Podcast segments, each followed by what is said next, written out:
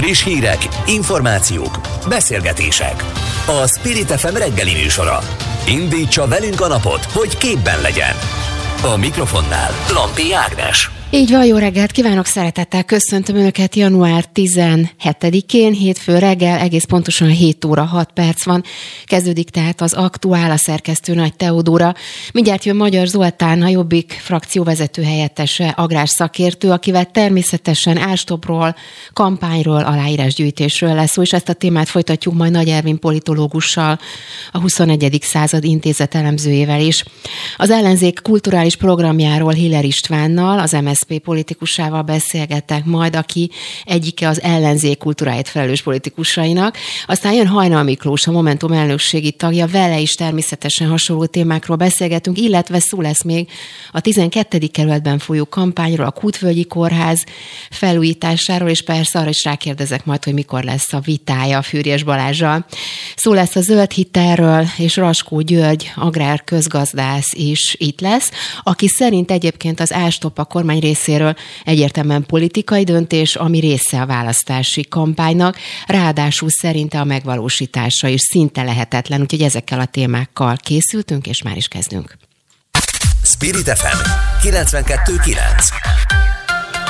A nagyváros hangja és akkor itt van velünk Magyar Zoltán, a Jobbik frakció vezető helyettese és agrárszakértő. Jó reggelt kívánok! Szép jó reggelt kívánok! Kezdjük akkor az árstop kérdésével. Ugye szakemberek azt mondták, hogy tévedés volt azt hinni, hogy a novemberi csúcsú ugye decemberre lassulni kezd majd az infláció, mert hogy maradt ez a bizonyos 7,4%-os infláció, és ez hát nagyon magas, 14 éves rekord, és ugye az árstopot vezette be a kormány különböző termékekre. Az ellenzék ugye azt mondta, hogy ez tulajdonképpen egy beismerő vallomás a magyar gazdaság tragikus állapotáról, és ők szok, sokkal inkább 5%-ban maximalizálnák az alapvető élelmiszerek áfáják, akkor ez lehet a megoldás a jelenlegi inflációs helyzetre, ami egyébként nem csak Magyarországon jellemző, hanem ugye szerte a világban nagyon magas az infláció. Igen, hát az infláció az szerte a világban elszaladt, így van, de erre a megoldás semmiképpen nem az, hogy néhány termék esetében állami ármaximumot kötelezően bevezetünk. Ez szerintünk egy nagyon gyáva lépés. Az igazán bátor lépés az lett volna, amit például a lengyel kormány lépett meg, méghozzá pontosan az áfa csökkentés kapcsolatban, hiszen az alapvető élelmiszerek tekintetében ők megmerték ezt lépni. Mi is régóta követeljük, hogy legalább az alapvető élelmiszerek tekintetében 5% legyen. De most is van olyan termék úgy. Magyarországon, ahol 5%-ban van rögzítve, tehát ha jól tudom, a tejtojás, egy-két húsféle jelentős része, tehát már ott most is 5% az áfa. Néhány termék esetében már most is, de ezek általában nagyon korlátozott termékkörök, tehát nem általánosságban az alapvető élelmiszerek, és hát épp ezért nem is lehet komoly hatásuk, ha mondjuk az ember bemegy a, a boltba a napi bevásárlását elvégezni, akkor a, a kosarában lévő termékeknek egy elenyésző százalékára vonatkozik csak jelenleg ez a kedvezményes áfakör. Ez a befogyasztás, ez, ez tényleg, a, amit most a kormány meglépett, ez, ez ezer szónál is többet jelent, amikor 12 év javarészt kétharmaddal eltöltött kormányzás után ott tartunk, hogy Orbán Viktor a kampányban a, a csirkefarhát hárának befogyasztásával kampányol. Azt hiszem, ez tényleg egy beismerő vallomás arról, hogy, hogy mit is tettek az elmúlt 12 Mit gondol egyébként, hogy ez a, ha ön kampány részének tartja ezt, hogy működőképes lehet ez a fajta, hát úgy mondjam, tevékenység, amit most a kormány tesz is, hogyha tényleg ezt, a, ezt az intézkedés sorozatot mondjuk a kampány részének tekintjük? Hát nagyon csodálkoznék rajta, hogyha ez széles tömegek számára nem, ne lenne egyértelműen átlátható. Már csak azért is, mert hogyha ha valóban segíteni akarna az alapvető élelmiszerek árán, akkor, akkor szintén vissza kell kanyarodnom az áfa hogy az egy tartós, hihető szándék lenne, hiszen ez egy egyszerű rendelet, ez az árstop most, tehát mondjuk ha maradnának kormányon, hát nyilván nem így lesz, de ha maradnának, akkor egy egyszerű rendelettel visszavonható is lenne még egy áfacsökkentés, azért egy, egy komolyabb döntést igényelne, minimum ugye parlamenti hozzájárulást. Uh-huh. Beszéljünk egy picit akkor a kampányról is. Nyilván itt a, a népszavazással kapcsolatban lenne néhány kérdésem. Hogy áll az aláírásgyűjtés? Mennyi aláírás gyűlt össze? Mik a pontos számok? Hát pontos számokat akkor tudunk, hogyha minden vidéki választókerületbe is beérkeznek ugye az aláíró ívek. Én abban bízom, hogy most így... Na de várjon, de úgy tudom, hogy pénteken volt 170 ezer, ugye nagyjából, Igen, és, és akkor csak azért kérdezem, mert Márkizai Péter is ugye beszélt erről tegnap a bejelentkezésében. Igen. Azt mondta, hogy napokon belül meg lehet a szükséges mennyiség, Igen. és azt mondta, hogy nagyjából 230 ezret szeretnének. Tehát akkor mindenki elkezdett kalkulálgatni, hogy akkor most nagyjából hol tartanak, ezért kérdezem. Igen, a héten biztos, hogy meg lesz a szükséges mennyiség, és az a ráadás, amit biztonságosan ugye ilyenkor le kell adni az esetleges hibás ívek miatt, tehát jól állunk, és ha ez megvan, akkor jöhet a kampány következő lépcsőfoka. Nagyon az mi a kampány köszönöm. következő lépcsőfoka?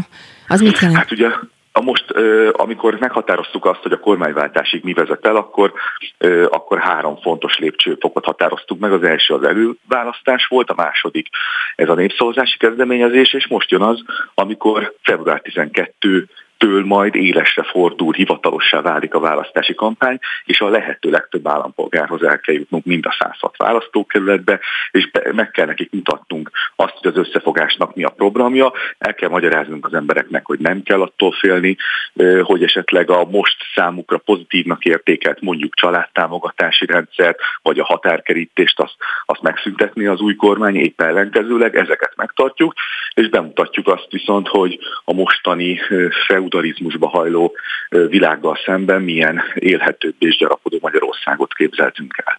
Magyar Zoltánnak, a Jobbik frakció vezető helyettesének köszönöm szépen. Szép napot ennek. Viszontlátásra minden jót. Köszönöm. Spirit FM 92.9 A nagyváros hangja Finiséhez érkezett az ellenzéki pártok aláírásgyűjtése a Fudan népszavazáshoz. A pártok legutóbb pénteken közöltek konkrét adatokat, akkor 170 ezer összegyűlt aláírásról beszéltek. Azóta Dobrev Klára és Hajnal Miklós is mondott frissebb, de nem konkrét adatokat, közel járnak a 200 ezer aláíráshoz. Szakértők szerint azonban a 200 ezernél nem lehet megállni. Legalább 230-240 ezer aláírás kell ahhoz, hogy biztosan meglegyen a 200 ezer érvényes szignó. Karácsony Gergely szerint ők tartják a közjogi határidőket, csak a Fideszen múlik a népszavazás választásra való kiírása. Nagy Ervin politológussal, a 21. század intézet elemzőjével beszélgetünk. Így van, jó reggelt kívánok! Jó reggelt kívánok, köszöntöm a hallgatókat. Kezdjük már akkor innen, ami az előbb elhangzott, ugye, amit Karácsony Gergely nyilatkozott, hogy csak a Fideszen múlik, hogy végül ö, lesz-e népszavazás. Ön is így látja? Nem teljesen igaz, hogyha megnézzük a magyar jogszabályi hátteret, akkor azt láthatjuk, hogy az ellenzék már kifutott abból az időből, hogy egy napon lehessen az április harmadikai parlamenti választásoknál. Ja, hogy már megjegyzve... most kifutott az időből? Tehát mondjuk, ha ma meg, lennének a, ma meg lenne a megfelelő számú aláírás, már akkor is kifutott az időből?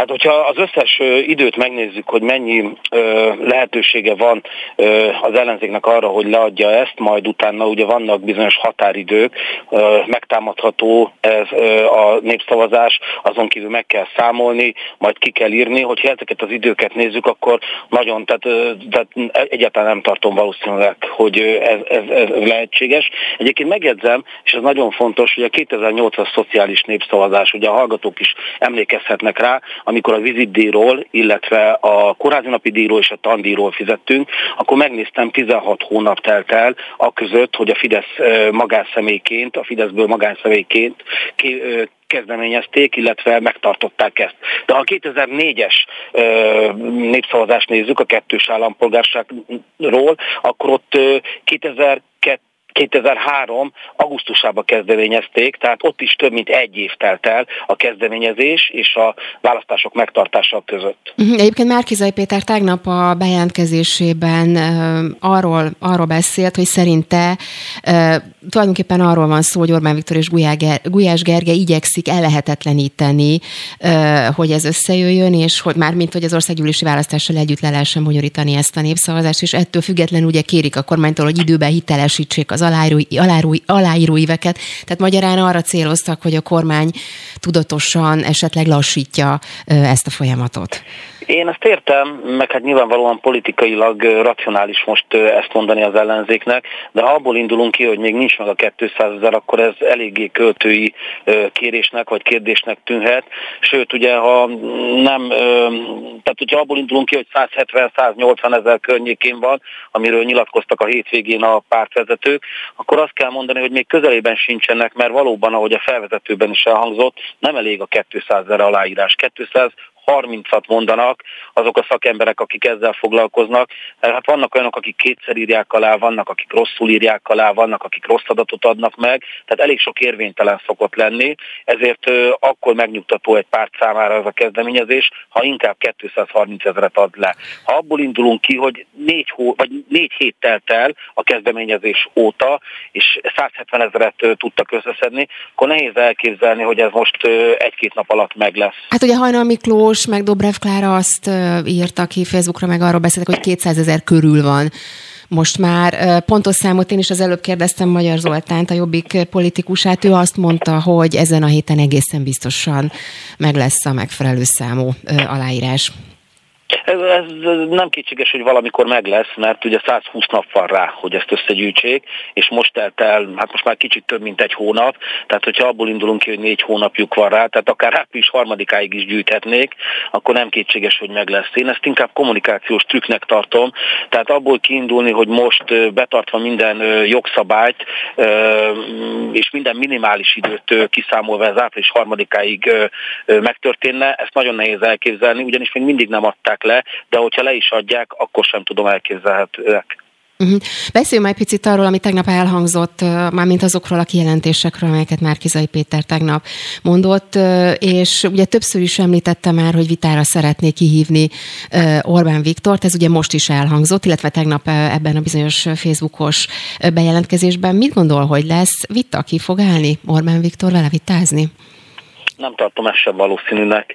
Ez mm. nem első gondolat, nem első ilyen ö, kérés, követelés Márki Zaj Pétertől, és eddig sem volt erre semmifajta fogadókészség. Én, én, én nem is látom ezt valószínűleg, már csak azért sem, mert a választópolgároknak nincs ilyen elvárás Orbán Viktor felé, sőt a Fidesz szavazóknak még kevésbé, hogy Márki Zaj Péterrel összejön egy ilyen De ezt vita. Honnan, honnan lehet tudni, vagy honnan tudják?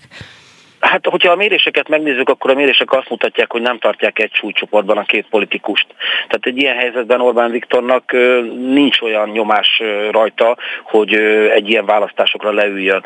Ráadásul, hogyha azt nézzük, hogy van ennek egy emberi oldala is, tehát nagyon nehéz elképzelni, hogy egy olyan politikussal leüljön Orbán Viktor, aki az elmúlt pár hónapban sértegette a családját, vagy olyan dolgokat fogalmazott meg a fiával kapcsolatosan, ami emberileg tarthatatlan, vagy olyan különböző ellenzék körökben meglévő mindenféle összeesküvés elméleteket hangoztatott, ami mondjuk Orbán Viktornak a, a, a személyiségére, vagy a, a, a, hogy mondjam, az egészséges lelkére vonatkozott volna. Tehát olyan dolgokat mondott Orbán Viktorról és a családjáról az utóbbi időben, hogy emberileg sem hiszem, hogy szerencsés lenne ez a vita. Uh-huh.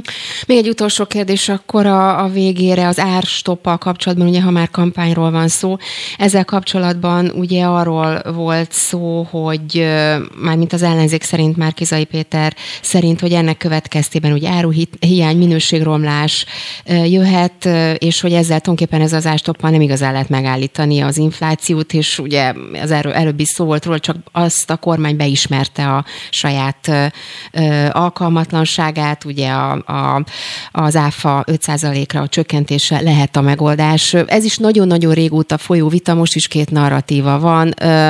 Ezek szerint ez ennyire két különböző szempontrendszer most is két különböző szempontrendszer az tény, amit én most látok az, hogy az ellenzék lépéshátrányba került, és ezt a lépéshátrányt próbálják kommunikációs szinten behozni. Ennek kell az egy, egyébként, hogyha a kedves hallgatók is nézték, vagy figyelemmel kísérték a tegnapi bejelentkezését Márkizaj Péternek, akkor ezt már Simon Andrással tette, tehát nem egyedül, mint ahogy az utóbbi időben, tehát úgy látszik, hogy megpróbálják valamilyen módon strukturálni a mondani valót, összefüggést belevinni. Tehát elismerték azt, hogy az eddigi bejelentkezések nem voltak szerencsések. Na most, most látjuk azt, hogy valamennyire formálódik az ellenzék kommunikációja. Eddig azért ebben többfélét mondtak. Hát Márkizai Péter a szociális intézkedéseket az utóbbi időben nem tartotta szerencsésnek. A pártok meg valóban azt mondták, amit ön is mondott, hogy 5%-ról le kellene vinni 0%-ra. A kormány ezzel szemben azt mondta, hogy 5%-nál jóval nagyobb az áremelkedés október óta, tehát az áfának a csökkentésével kisebb árcsökkenést tudnának elérni. Uh-huh. Hát meglátjuk, hogy alakul. Nagyon szépen köszönöm Nagy Ervin politológusnak, 21. század intézet elemzőjének. Szép napot önnek, viszont hallásra. Köszönöm lehet. szépen, viszont hallásra. Spirit FM 92.9 A nagyváros hangja önálló kulturális minisztériumot hoz létre az Egységben Magyarországért 2022 áprilisa után, ha megnyerik a választást. Derült ki a hatpárti ellenzék közös Legyen a kultúra mindenkié című sajtótájékoztatóján. A részletekről Hiller Istvánnal, az MSZP politikusával, az országgyűlés alelnökével beszélgetünk. Így van, jó reggelt kívánok!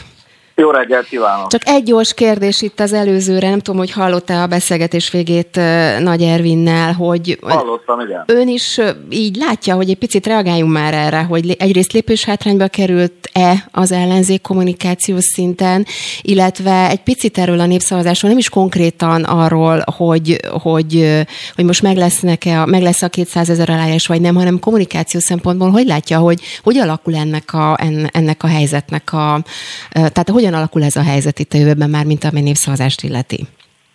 Szerintem ez nem egy elemzés volt, hanem egy politikai vélemény, uh-huh. amivel nekem semmi bajom nincsen, csak éppenséggel vitatkozom vele, hiszen a társaimmal együtt, a saját választókerületemben, meg országosan is ott vagyunk, ott voltunk a tereken, utcákon, ezért az én véleményem az nem egy íróasztal mögötti vélemény, hanem a gyakorlati tapasztalatból szerzett, és azt kell mondjam, hogy az év elmúlt néhány napjában, három hetében az emberek a ellenzék pártjainak hívó szavát hallották, sokan írták alá, következésképpen én nem hátrányt látok, sokkal inkább egy felpörgetett gépezetet. Azért jó lélekkel senki sem gondolhatja, hogy a karácsony előtti napon vagy a két ünnep között az emberek a politika iránt éppen aktivitással érdeklődnek, mint egy normális hétköznap. Ez meglátszódott, de az elmúlt durván két és fél hétben úgy az ellenzék aktivitása, mint az állampolgárok érdeklődése szerintem magas szinten volt, és én meg vagyok elégedve. Ön nem tud esetleg friss számot arra vonatkozóan, hogy hány aláírás gyűlt össze, vagy hol tartunk most? Ugye 170 ezret kommunikáltak, ha jól emlékszem, pénteken. Azt tudom, hogy minden választókerületben, országosan is ma történik meg az összesítés, nálunk is a mai délutáni órákban, tehát biztos vagyok benne, hogy holnap legkésőbb, holnap után megtörténik az országos összesítés, és pontos számot fogunk tudni mondani. Nyilván 170 ezernél több és 200 ezer körül van, uh-huh. vagy bár meg is haladta, de ennek a pontos bejelentésére másfél-két napot várjunk még. Na beszéljünk akkor a kultúráról is, mert ez lenne most a fő cél. Ugye úgy kommunikálták ezen a sajtótájékoztatón, hogy az elmúlt 12 évben a Fidesz politikai gazdasági hatalom megszerzése ugye, után ugye kísérletet tett a szellemi kulturális térnek az elfoglalására. Önök ezt meg szeretnék fordítani, ezt a folyamatot. Hát nem lesz könnyű dolguk. Ugye itt volt külön több bejelentés is ezzel kapcsolatban, hogy milyen módon, formában tennék, de csak arra célzok, hogy tényleg nem lesz könnyű, könnyű dolguk, ha ezt megpróbálják. Mik a, mik a fő irányelvek ezzel kapcsolatban? Nyilván nem könnyű, de nem is arra vállalkoztunk, hogy egy könnyű feladatnak nekiessünk. Az elmúlt hónapokban a hat ellenzéki párt kiegészülve Márkizaj Péter mozgalmával a kultúra területén is egységes álláspontot alakított ki. Ez a közös program, erről hosszabb idő keresztül nem beszéltünk, most meg az elmúlt héten minden részletét bejelentettük együtt. Ennek a dolognak az a lényege, hogy a jelenlegi hatalomnak az az elvárása a kultúra irányítói és a kultúra szereplőitől, hogy azt a politikai irányvonalat, amelyet ő képvisel, azt szolgálja, és ennek megfelelően minősít és finanszíroz. Mi meg azt gondoljuk, hogy a kultúrának nem kell és nem is szabad egy politikai irányzatot képviselni, a kultúrának színvonalat kell képviselni. Nem a politika dolga eldönteni ennek a színvonalnak a miben létét, viszont feladata van a keretek, a terepek meghatározásába, a finanszírozásba, és mi ezt kívánjuk biztosítani. Melyek azok, a, melyek azok az intézmények, amelyeknek a vezetését mondjuk első körben lecserélnék, csak azért, mert itt elhangzott néhány a sajtótájékoztatóm. Igen. Vannak olyan intézmények, amelynek élére pályázattal kerültek emberek, vezetők. Mi a pályázatokat tiszteletben fogjuk tartani. Jogállamban hiszünk, és a kultúra területén is ezt kívánjuk megvalósítani. Az természetesen egy nemzetközi gyakorlat Bécstől Párizsig, hogy különböző kiemelt nemzeti kulturális intézmények élére nem akkor kerül kiírásra pályázat, amikor az előző lejárt, hanem jóval korábban. Ezért azt kell mondjam, hogy például a Nemzeti Színház esetében más kulturális nemzeti kiemelt intézmények esetében a ellenzék győzelme esetén, amiért dolgozunk, 2022 őszén pályázatot fogunk kiírni, de az előző vezetőnek a pályázati ideje azt kitölti, és addig dolgozik. Az új vezetőnek azonban egy következő időszak költségvetésére és programjára meghatározó szava van. Ez egy nemzetközi bevett gyakorlat. Az igazgató a saját ciklusát kitölti és ott felelősséggel rendelkezik, de új tervet, programot és finanszírozást már a pályázaton, az új pályázaton elnyert személy teheti és fogja megtenni. Tehát ez nagyjából a, a, ezekre a vezetőintézményekre, a kulturális arap, Balasi intézetre, jól láttam, ezekre mind-mind e, vonatkozik. A Nemzeti Kulturális Alapról két mondatot, ott ugyanis Igen. sokkal konkrétabb a helyzet. A Nemzeti Kulturális Alap elnöke jelen pillanatban ugyanis a kultúráért is felelős miniszter. Na hát ezt uh-huh. biztos, hogy el fogjuk törölni. Tehát a mi kormányzásunk idején a Nemzeti Kulturális Alap elnöke egy kultúrában és a kultúra területén kívül is elismert és megbecsült szakember, civil ember lesz, nem politikus, és különösképpen nem a miniszter. Tehát ott garantálhatom, hogy a személyi váltás lesz, ahogy a kormányváltás bekövetkezik. Egy, egy utolsó kérdés gyorsan a végére. A béremelésről mindenképpen beszéljünk, mert ugye erről is uh-huh. szó volt. Itt mekkora összeggel kalkulálnak, és tényleg egy gyors választ szeretnék kérni ahol föl kell tennie még egyszer a kérdést, mert nem hallottam. Ja, értem. Tehát nagyjából ugye a béremelésről is szó volt, hogy Aha. nagyjából itt mekkora összeggel ö, kalkulálnak. Itt 30%-os béremelésről Igen, volt szó. A közművelő, itt elsősorban a közművelődésben Igen. dolgozókról beszélünk, könyvtárosok, levéltárosok, a művelődési házak dolgozói arra számíthatnak, hogy egy legalább 30%-os béremelést garantálunk, és egy olyan velük a szakmai és a civil szervezeteikkel közösen kialakított életpályamodellt, amely hosszú távra ezt az egyébként gyönyörű szakmát művelhetővé is teszi, tudni a keresetek tekintetében. Hiller Istvánnak köszönöm szépen, minden jót önnek, viszontlátásra! Köszönöm szépen az érdeklődést! Aktuál. Friss hírek, információk, beszélgetések. A Spirit FM reggeli műsora. Indítsa velünk a napot, hogy képben legyen. A mikrofonnál Lampi Ágnes. Bár a kitűzött január közepi időpontra nem, de napokon belül meg lesz a törvényben előírt 200 ezer aláírás az ellenzék szerint. László Robert választási szakértő szerint ez nem kérdés, arra azonban így sem lát esélyt, hogy április harmadikán erről a két kérdésről is lehessen szavazni. Hajnal Miklóssal, a Momentum elnökségi tagjával beszélgetünk. Így van, jó reggelt kívánok! Jó reggelt kívánok, köszönöm a tisztelt hallgatókat. Tud esetleg friss számot mondani? Kérdeztem itt már a többieket is, mondták, hogy zajlik az összesítés, de azért kezdem, hogy hát ha esetleg önnek van friss információ arról, hogy hány aláírás gyűlt össze. Tűpontos számot nem tudok én sem mondani, ugye ez egy, ez egy óriási logisztikai feladat, és a vidéki íveknek már a Budapestre logisztikázása megkezdődött, Budapesten még a napokban gyűjtünk.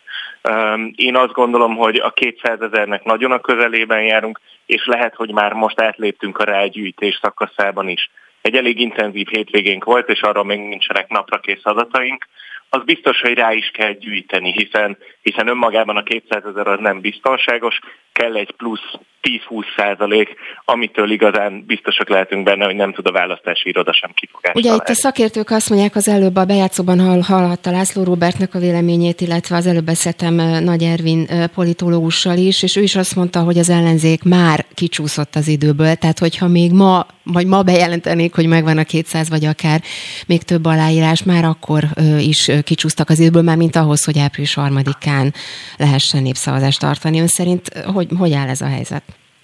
Vannak ilyen jogi kockázatok, tehát például a, a Fidesz megteheti azt, hogy az alkotmánybírósághoz fordul majd ebben az ügyben, csak azért, hogy még egy kicsit húzza ezt a folyamatot, és akkor valóban fennáll az a kockázat, amiről például az elemzők is beszéltek. Ugyanakkor én azt gondolom, hogy ez, ez azért ez egy elvi kérdés ennek a népszavazásnak a kezdeményezése, hogyha beleférünk időben és április harmadikán tudunk szavazni, akkor szavazunk erről is. Ha pedig úgy alakul, hogy elhúzzák ezt, és úgy alakul, hogy csak a választások után lesz népszavazás, akkor mindenkinek egyértelmű, hogy a választáson erről is döntünk, hogy szeretnénk-e Fudan Egyetemet, meg szeretnénk egy olyan országban élni, ahol a koronavírus idején is csak három hónapig jár az álláskeresési támogatás. Uh-huh. Donát Anna, a Momentum elnöke adott egy interjút a minap, és ott arról beszélt, hogy van két párt, a Demokratikus Koalíció és a Jobbik, amelyik nem annyira aktívan gyűjt, és hogy visszafogják a, visszatartják, így fogalmazott az aktivistáikat. Ön is ezt tapasztalja, és ha igen, akkor ez mit jelent konkrétan, hogy visszatartják az, akt, az aktivistáikat? Ezt hogy kell elképzelni? Hegyvidéki és belbudai jelöltként nekem nagyon jó tapasztalataim vannak az itteni együttműködéssel. Országosan pedig amennyire én emlékszem erre az interjúra, Donátana nem nevezett meg egy pártot sem, hanem általánosságban fogalmazott. Vannak olyan Nem, nem, ez úgy volt, hogy... hogy rákérdezett az újságíró, hogy a DK-ról és a Jobbikról beszél-e, és akkor ezt ő nem, nem cáfolta. Tehát nem mondta azt, hogy nem, nem És erre mondott egy általános választ, igen. Én, én ezt úgy látom, hogy vannak olyan jelöltek az országban, akik nem voltak annyira aktívak, például ebben a Fudan aláírás gyűjtésben, és, és az álláskeresési aláírás gyűjtésben, és kulcsfontosságú, hogy ezek a jelöltek bármelyik párthoz is tartozzanak, ezek megmozgassák saját magukat, a saját csapataikat, hiszen nyakunkon van a következő megmérettetés, hamarosan itt az ajánlásgyűjtés, ugye ez február 12-én indul, és egyébként lassan 70 nap múlva itt vannak a választások. Tehát ez a, ez a népszavazási kezdeményezés, ez sok szempontból egy szervezeti erőpróba is volt, és vannak olyan jelöltek, meg vannak olyan pártok, amik ezt jobban megugrották, meg vannak, akik kevésbé ugrották meg, vagy később ugrották meg. Uh-huh. Még egy kérdés visszatérve a számokra, hogy hol tarthat, a, vagy hogy hány aláírás gyűlhetett össze, hogy egyébként ezt ennyire nehéz megszervezni. Nyilván önöknek is érdeke lenne, ugye, hogy minél hamarabb kommunikálják, hogyha megvan ez a bizonyos 200 ezer aláírás, hogy mondjuk helyben nehézkes ezt megszámolni, vagy ez a logisztika, ez tényleg ennyire bonyolult ilyen szempontból? Hát csak, hogy a, a komplexitását ennek megmutassam, ugye 106 választókerület van, választókerületi alapon osztottuk szét az aláírás gyűjtőíveket, és még a választókerületeken belül is tovább osztódnak ezek az évek, hiszen több gyűjtő pult van, több település van, van, hogy a pártok egymás között is szétosztják helyben, tehát nagyon sok helyen vannak ezek az évek, körülbelül szerintem 500 és 1000 között van azoknak a pontoknak a száma, ahol ezek az évek vannak jelenleg az országban és, és ezt kell mind egybe számolni és mhm. logisztikázni. Egy... Folyamatosan számoljuk napi szinten az éveket, de nyilván ebben mindig van egy kicsi csúszás. Uh-huh. Picit beszélünk akkor a 12. kerületről is, ön is említette az előbb, ugye tartottak egy átadó ünnepséget, ugye itt a Kútvölgyi kórháznál, ön azt, vagy úgy fogalmazott ott, hogy Hűrés Balázsnak szívügye a János Kórház Kútvölgyi klinikai tömbezés sajnálatos, hogy nem tudott ugye elmenni. Nyilván ez némi irónia volt ebben, hiszen nagyon megcsúszott a, a felújítása a, a kórháznak, és aztán utána erre reagált reagált egyébként Fűrjes Balázs, és azt mondta, hogy a felújítás inkább jó is alapos legyen, mint gyors, semmiképp se veszélyeztette a ellátás betegek biztonságát, ugye itt a Covid helyzet is előkerült, szóval úgy tűnik, hogy ez is az egészségügy is ezenből mondjuk a 12. kerületben a Kútvagyi Kórház abszolút a kampány része lesz. Itt nem arról van szó, hogy ez a kampány része vagy sem, hanem arról, hogy lassan öt éve csúszik ennek a felújítása, tehát még kettővel ezelőtt, amikor Fónagy János volt itt a helyi Fideszes képviselő, már ő is azt ígérte, hogy 2018-ra elkészül a kórház felújítása. Tehát nem az van, hogy ők itt minőségi munkát akartak végezni, és öt éve folyamatosan felújítják a, a, a, a Kútvölgyi kórházat, hanem, hanem öt éven keresztül gyakorlatilag kapavágás sem történt. Most végre megkezdődött ez a munka, és most nyilván rohamtempóban haladnak, hiszen Fűries Balázs szeretne sikereket kommunikálni, de, de, de valójában itt a Fűries Balázs által mondott határidőből is kicsúsztak. Tehát ő tavaly nyáron azt ígérte, hogy akkor év végére a homlokzat felújítás kész lesz. Na most én azt gondolom, hogy azért fél éven belül tudjon tervezni egy képviselőjelölt, meg főleg, hogyha valaki egy államtitkár, és én nem látom annak az okait, hogy ez miért csúszhatott eddig. A koronavírus a járvány hivatkozás, meg, meg ez a szintű kifogáskeresése szerintem azért nem állja meg a helyét, mert a kormány felel a járványkezelésért is, és ők felelnek azért, hogy mondjuk a negyedik hullámban kit látnak el a Kútvölgyi Kórházban, és kit nem látnak el a Kútvölgyi Kórházban. Lehet már arról tudni valamit, hogy mikor lesz a vita önök között, ugye ez is felmerült korábban, mint Fűrjes Balázs is ön között. Van erről bármilyen konkrétum? Új konkrétum? Hát most Fűrjes Balázs, Fűrjes Balázs legutóbbi nyilatkozataiból én úgy látom, hogy ő már csak az ajánlásgyűjtés után szeretne vitázni. Én, én azt gondolom, hogy szerintem ajánlásgyűjtés előtt is, meg után is lehet vita, de nyilvánvalóan egy vitához két fél kell, szóval amikor Fűriás Balázs kiáll, akkor fogunk egymással Értem, tehát ön nyitott, nyitott erre bármikor. Én nyitott, erre vagyok, nyitott vagyok erre bármikor. Rendben, köszönöm szépen Hajnal Miklósnak, a Momentum politikusának. Szép napot, viszont hallásra. Köszönöm, viszont hallásra. Spirit FM 92.9 A nagyváros hangja Óriási érdeklődés övezi a Magyar Nemzeti Bank által októberben elindított Zöld Otthon programot, melynek keretében legfeljebb 2,5%-os kamattal igényelhetik a Zöld Otthon hitelt mindazok, akik magas energiahatékonyságú új ingatlant vásárolnak vagy építenek. Az akár 70 millió forintig igényelhető kölcsön részleteiről Tóth Leventét, a bank 360.hu vezető szerkesztőjét kérdezzük. Így van, jó reggelt kívánok! Jó reggelt kívánok! Na nézzük akkor ezt az óriási érdeklődést. Ez mit jelent pontosan, hogy óriási az érdeklődés? Mert tényleg, hogyha, ahogy itt elhangzott, eléggé kedvezőek a feltételek, mondjuk így. Ez azt jelenti, hogy októberben indult a program, és október, november, december, tehát három hónap alatt 22 milliárd forint értékben kötöttek a bankok szerződést, és 8 milliárd forint értékű szerződésben már folyosították is az összeget. Ez nagyon magas számnak számít, különösen, hogy nyilvánvalóan még októberben inkább igénylések voltak, tehát igazándiból a szerződéskötések azok novemberben és decemberben voltak. Uh-huh. Mi lehet az oka, hogy ennyire sokan igénybe veszik ezt, ezt a konkrét konstrukciót? Ennek a fő oka az, hogy rendkívül kedvező a kamatozás eleve, már amikor októberben indult ez a hitel, akkor is a két és fél százalékos fix kamat az nagyon jónak számított, de azóta még más kamatkörnyezet lehet emelkedtek a kamatok, tehát lényegében ugyan ez a kamat egyre kedvezőbbnek számít, aki csak teheti, új építésű lakásnál vagy háznál mindenképpen azt tanácsolom neki, hogy próbálja meg felvenni ezt a hitelt, hogyha hitelfelvételen gondolkodik, hogy erre van szüksége. Uh-huh. Uh, ugye sokan kérdezték, hogy a zöld hit, vagy mi lesz mondjuk a csok hitellel, ugye itt a zöld hitel mellé, ha jól tudom, igényelhető. Igen, ezt akár kombinálni is lehet, tehát van zöld csok is, tehát így, hogyha valaki így igénybe tudja venni, akkor ez még kedvezőbb.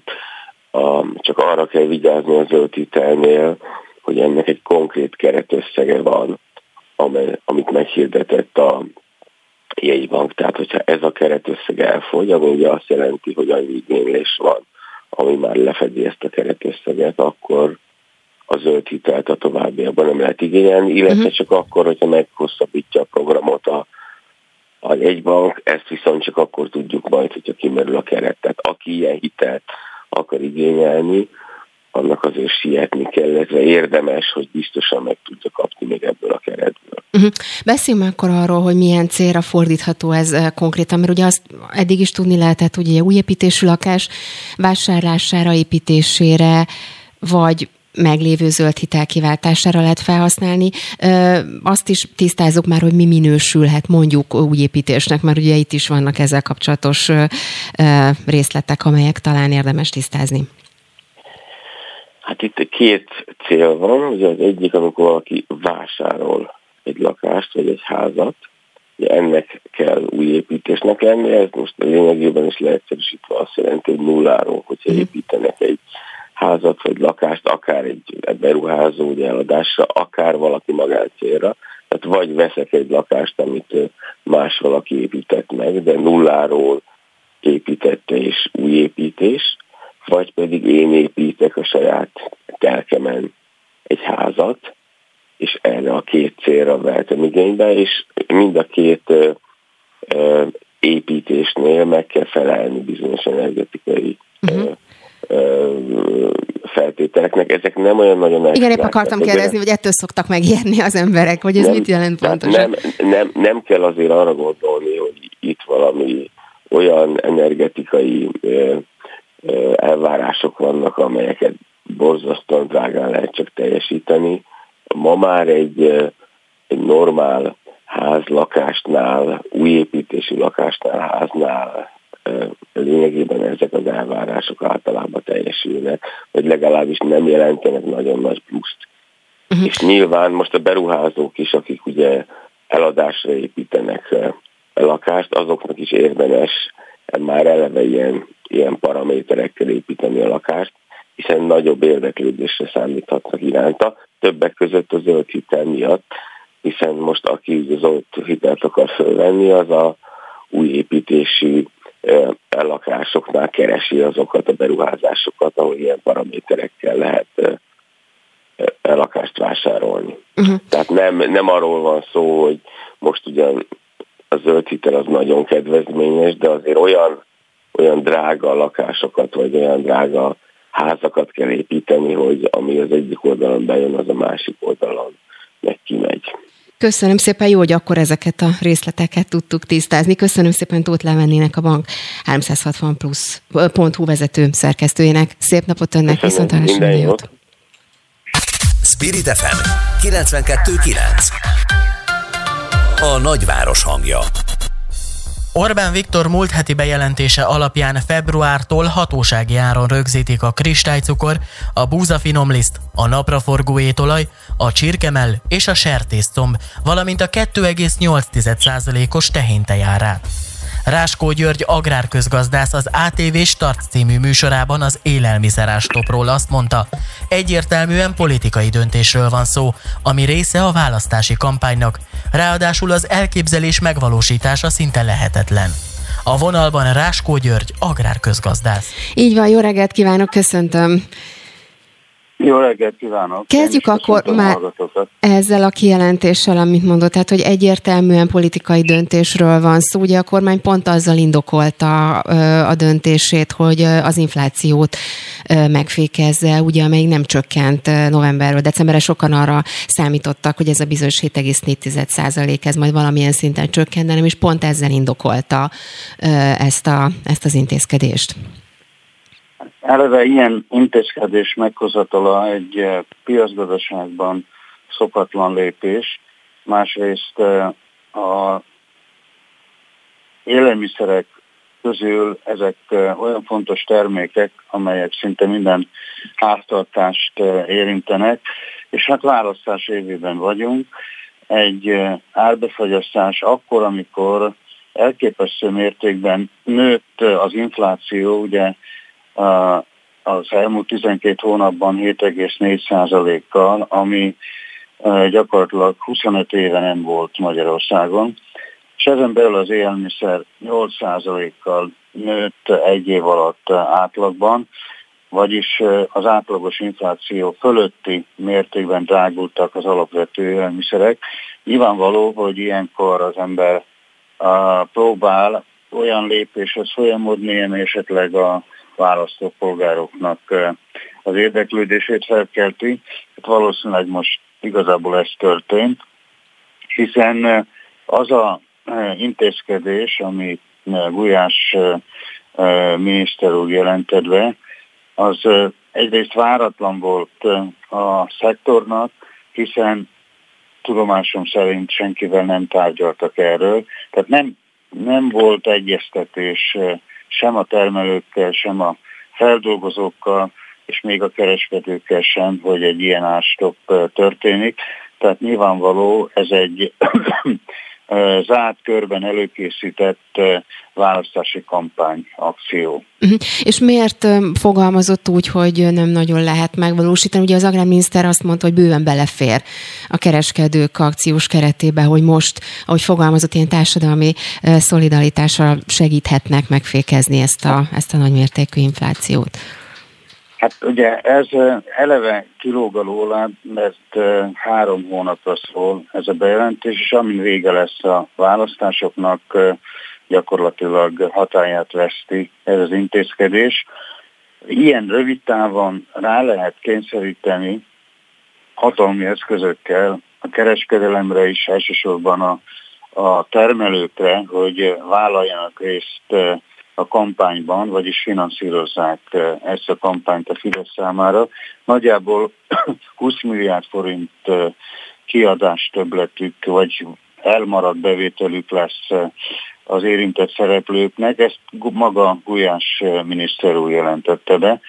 Azért ez egy komoly összeg, és biztos, hogy kampány célra ennyit fordítani, az úgy, hogy nem a, a pártnak a kiadása, hanem a, az érintett a termelésben, kereskedelemben érzett szereplőké. Ez egy olcsó megoldás. Lehetett volna az 5%-ra levinni az áfát azon alapvető élelmiszerek esetében, amelyek még nincsenek ebben a körben.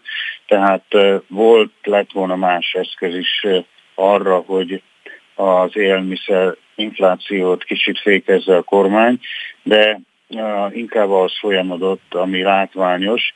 Általában a magyar társadalom a kereskedőket nem szereti, bár hozzájuk járnak vásárolni, de ez egy olyan ország, ahol lélektanilag a, kereskedő, a kereskedelem az semmi más, mint a termelőket, élelmiszerfeldolgozókat és a fogyasztókat a kifosztó társaság, és hát erre a, az érzésre nagyon jó passzolt ez az intézkedés, ami egyébként a gyakorlatban részben könnyen kijátszható, részben pedig egy-egy háztartás havi költségvetéséből egészen kis tétel, hiszen a számítások, akik szakértők ebben a témában azt állítják, hogy egy négy tagú család esetében körülbelül, ha minden pontosan úgy történik, ahogy a kormány gondolja,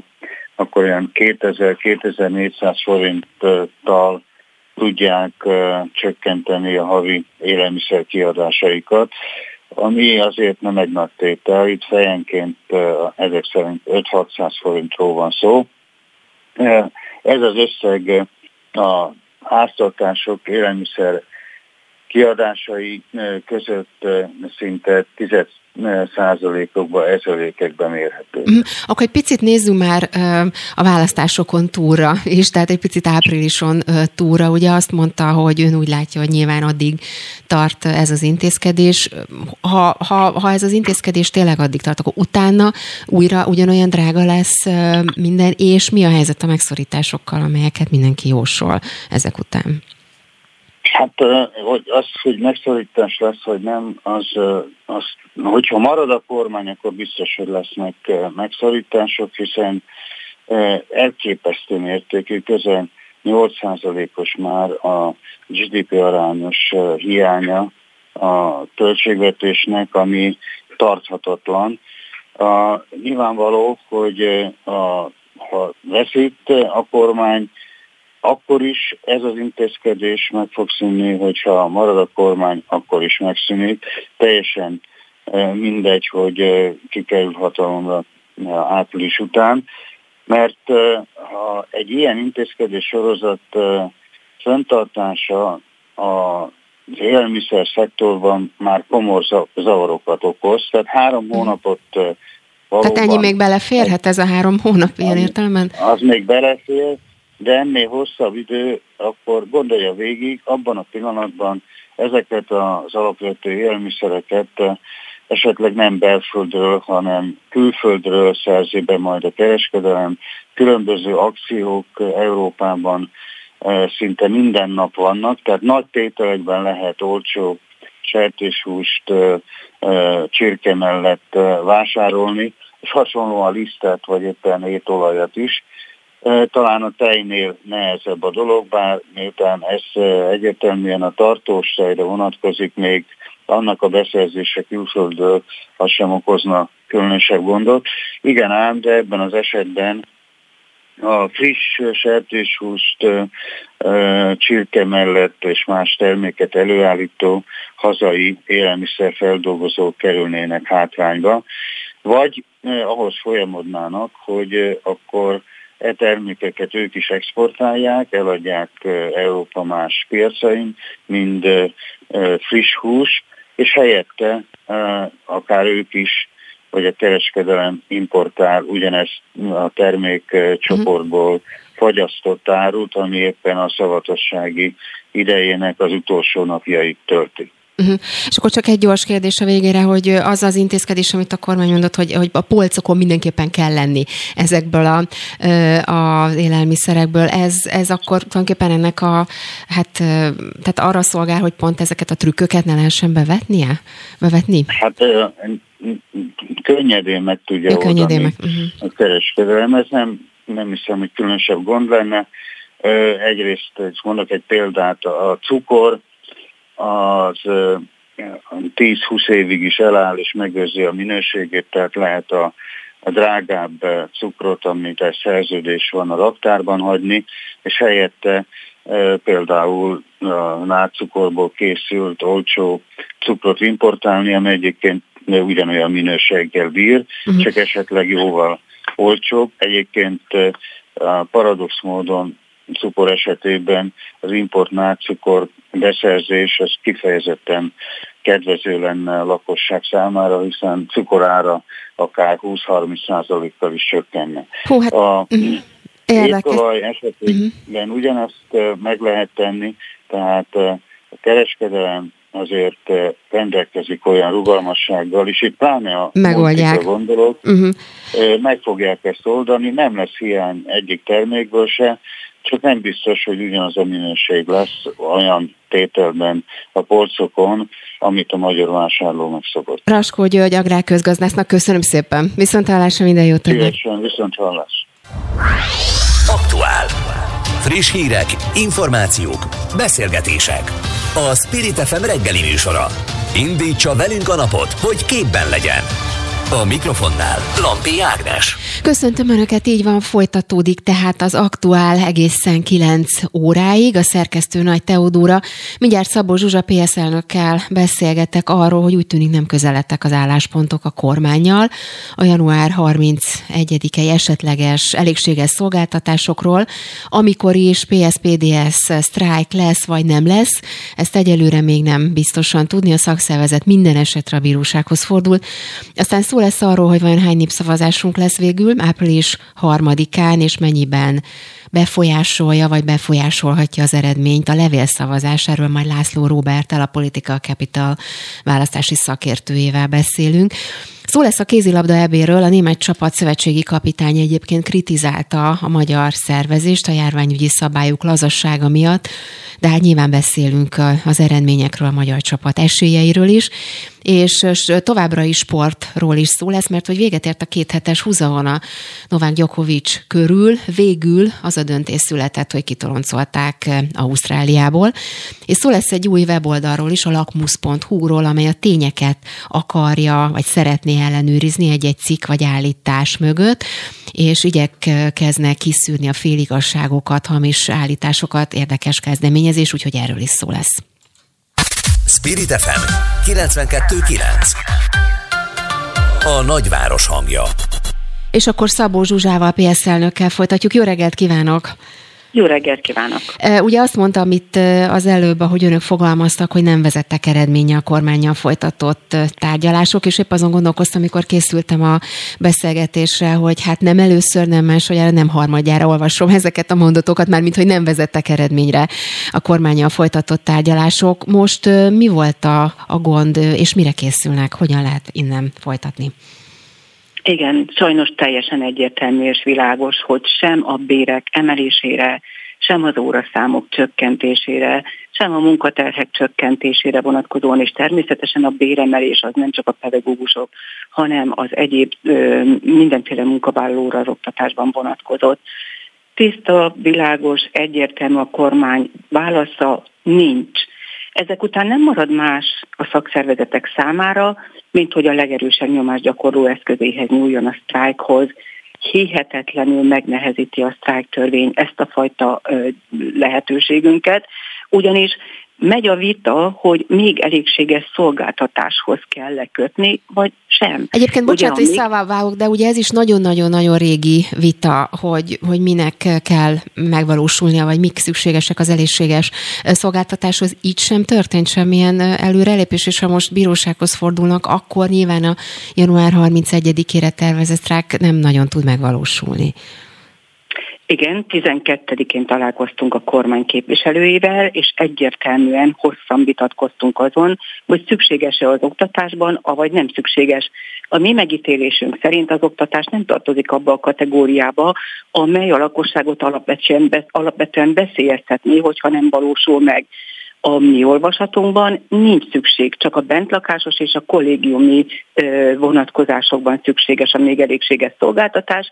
Gyerekfelügyeletre az oktatásban sztrájk idején szerintünk nem kell biztosítani még elégséges szolgáltatást. A legnagyobb baj az, hogy 12-én letettünk a kormány asztalára egy olyan javaslatot, amely csak és kizárólag január 31-ével foglalkozott.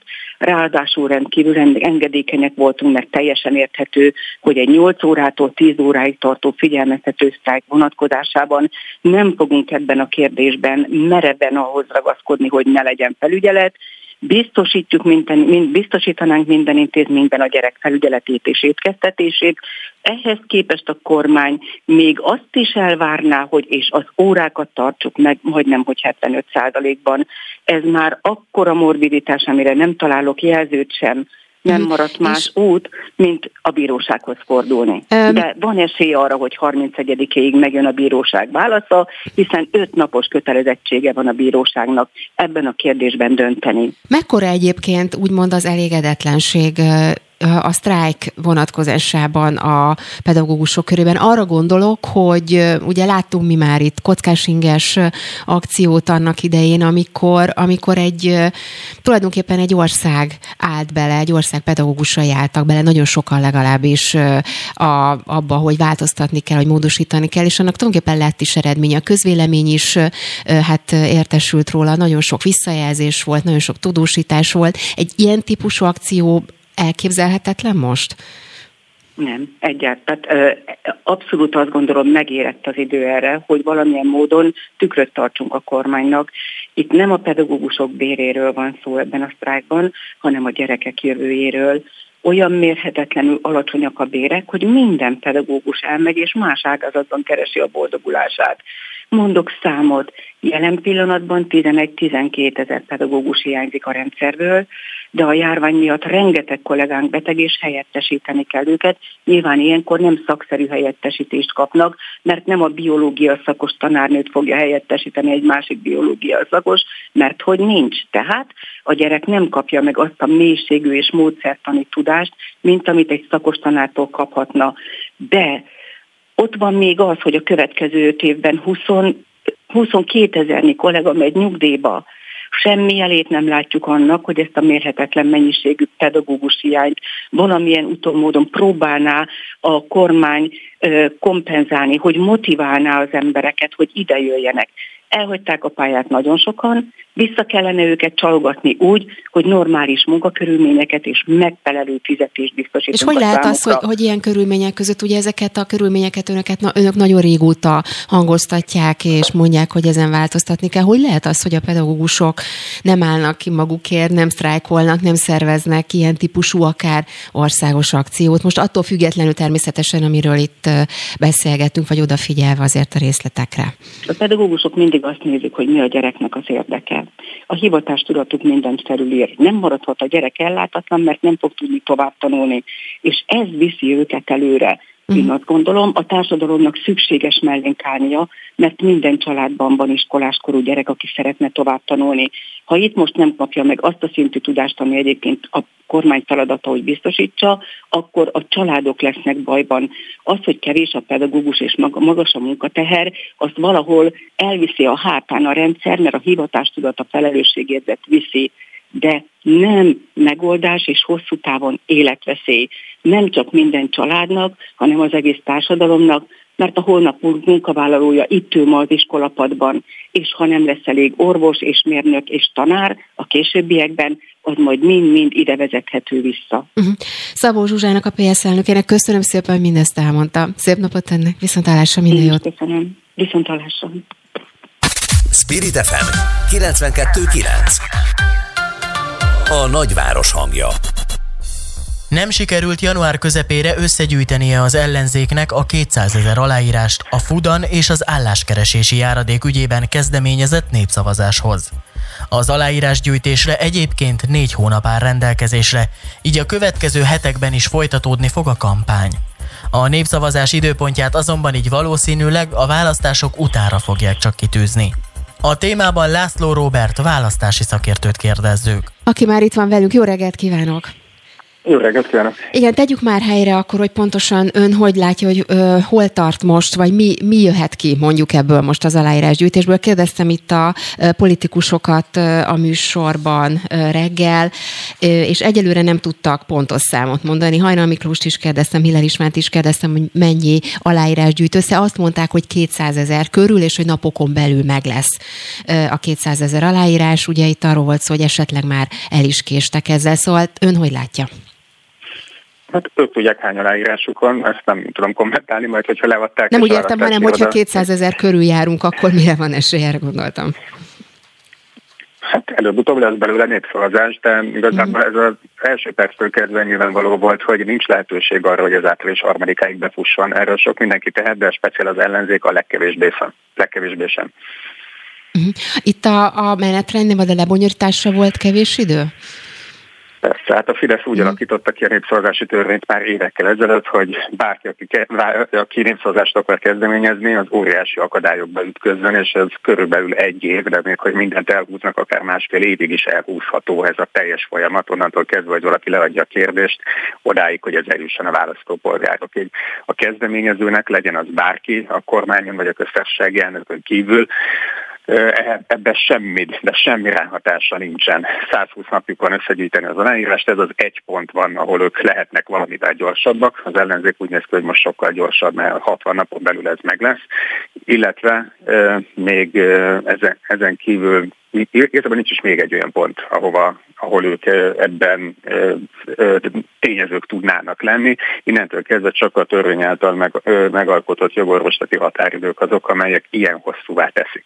Tehát amikor ezt Karácsony Gergely, Gergely júliusban benyújtotta, abban a a pillanatban egyébként ő ezt megtette, amikor, amikor lehetővé vált, hiszen előtte a veszélyhelyzet miatt még tilos volt népszavazást kezdeményezni, és abban a pillanatban, hogy ezt feloldották, ő megtette, tehát ennél gyorsabban lehet lehetetlen lett volna. On, on, onnantól kezdve nekik semmi ráhatásuk nincsen erre, és olyan jogorvoslati határidők vannak, például a kúria 90 napig ülhetett a, a népszavazási kérdésen, amit valószínűleg 5 perc alatt el lehet egyébként bírálni kis túlzással, de egy hét alatt biztosan, de mégis ezt a 90 napos ö, jogorvoslati határidőt ezt majdnem teljes egészében kitöltötték, úgyhogy szeptembertől novemberig például a kúriánál állt.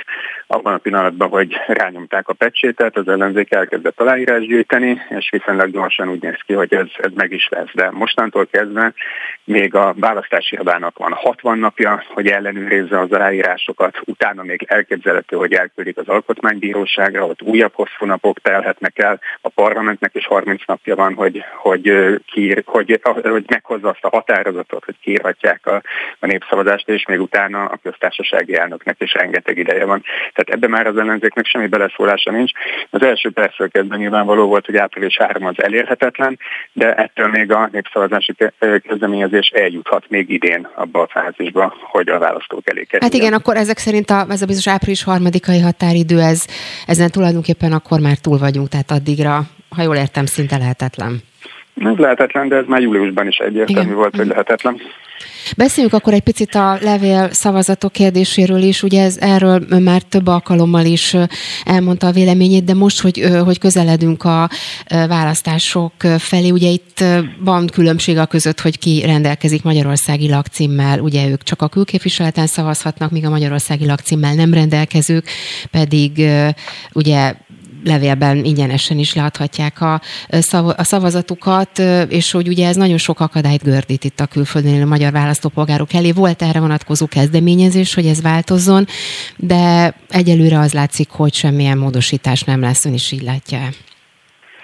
Hát ez biztos, hogy nem lesz. Hát, hát a Fidesz szándékosan így alkotta meg a rendszert, hogy megkönnyítse azoknak, akik mellette vannak, és megnehezítse annak, akik délhetően többségükben inkább ellenük vannak. Ez az egyetlen motiváció van, a többi az mind természetesen csak magyarázkodás. Hát ez a szabály 2011 óta lényegében, ez a diszkrimináció ez benne van a nagyobb szabályokban és ezzel már sokan próbáltak változtatni, Igen. de hát amíg a Fidesz ellen érdekelt, addig, addig hiába a diszkrimináció, hiába az ország nagyobb felének az ellenérzése, ők ezen nem fognak változtatni. Uh-huh. Ugye itt volt egy kezdeményezés az angliai magyaroktól, ö, indult ki, ott egyelőre úgy tűnik, hogy nem járt különösebb eredménnyel. Annak, annak lehet jelentősége, hogy több új kép, külképviselet nyílt mondjuk, nem tudom, az elmúlt pár évben ez számíthat bármit is? Semmit a világon. 29 nyílt új külképviselet, képviselet, de hát ezeknek a nagy része olyan ország, ahol élő magyar embernek se fordul a diplomáciai képviseleten kívül. Aminek jelentősége lenne az az, hogy ha Angliában, Hollandiában, meg még néhány nyugat-európai országban nyílnának nem egy-kettő, hanem sok tucat külképviselet legalább ideiglenesen a választás napján. Egyébként a törvény lehetőséget ad a kormánynak arra, hogy a választás napján jó pár ilyen külképviseletet, alkalmai külképviseleti szavazóhelységet létrehozzon, de hát úgy tűnik, hogy sükerfületre találnak ezek a civil kezdeményezések, és nem lesz ilyen. Mhm. És a választás összességét tekintve ezeknek a szavazatoknak azért lehet jelentősége, most a jelenlegi helyzetet nézzük. Hát az, azoknak lehetne igazán jelentősége annak a sok tízezer, esetleg több százezer szavazatnak, amiket így nem adnak le, mert hát én abszolút megértem a, nem tudom, Liverpoolba dolgozó magyar, aki nem fog ezért több órát utazni, hogy eljusson Manchesterbe, vagy ha még távolabb van a legközelebbi képviselettől, akkor, akkor még többet utazzon, majd óránkig sorba álljon. Hát ez teljesen érthető, hogy ez elriasztja a legtöbb választópolgárt, de míg ha lenne kultúrát lehetőségük arra, hogy leadják a szavazatukat viszonylag energia, viszonylagos energiabefektetéssel, tehát egy észszerű energiabefektetéssel, akkor meg leadnák a szavazataikat. Sose fogjuk megtudni, hogy hány tízezren, esetleg hány százezren vannak, akiknek a szavazatait így nem fogjuk látni, és ez számít igazán. Uh-huh. László Robert választási szakértőnek, a Political Capital munkatársának. Köszönöm szépen, szép napot önnek, viszontlátásra. Aktuál. Friss hírek, információk, beszélgetések. A Spirit FM reggeli műsora. Indítsa velünk a napot, hogy képben legyen. A mikrofonnál Lampi Ágnes. Múlt hét csütörtökön megkezdődött a 2022-es férfi kézilabda Európa bajnokság, melynek először ad otthon Szlovákia mellett részben Magyarország is. A Magyar Szövetség elvárása a válogatott felé idén a legjobb nyolc közé kerülés. A csapat azonban bemutatkozó mérkőzésén már is történelmi vereséget szenvedett Hollandiától. A további esélyekről és a kontinens torna részleteiről Ágasi Attillát, a Telex sportújságíróját kérdezzük. Aki pedig már itt van velünk. Jó reggelt kívánok, szervusz! Jó reggelt! Na nézzük akkor az esélyeket. Ugye itt volt, volt ez a bizonyos vereség. Most hogy látod, hogyan alakulhat a helyzet, vagy változhat-e az esélye a magyar csapatnak?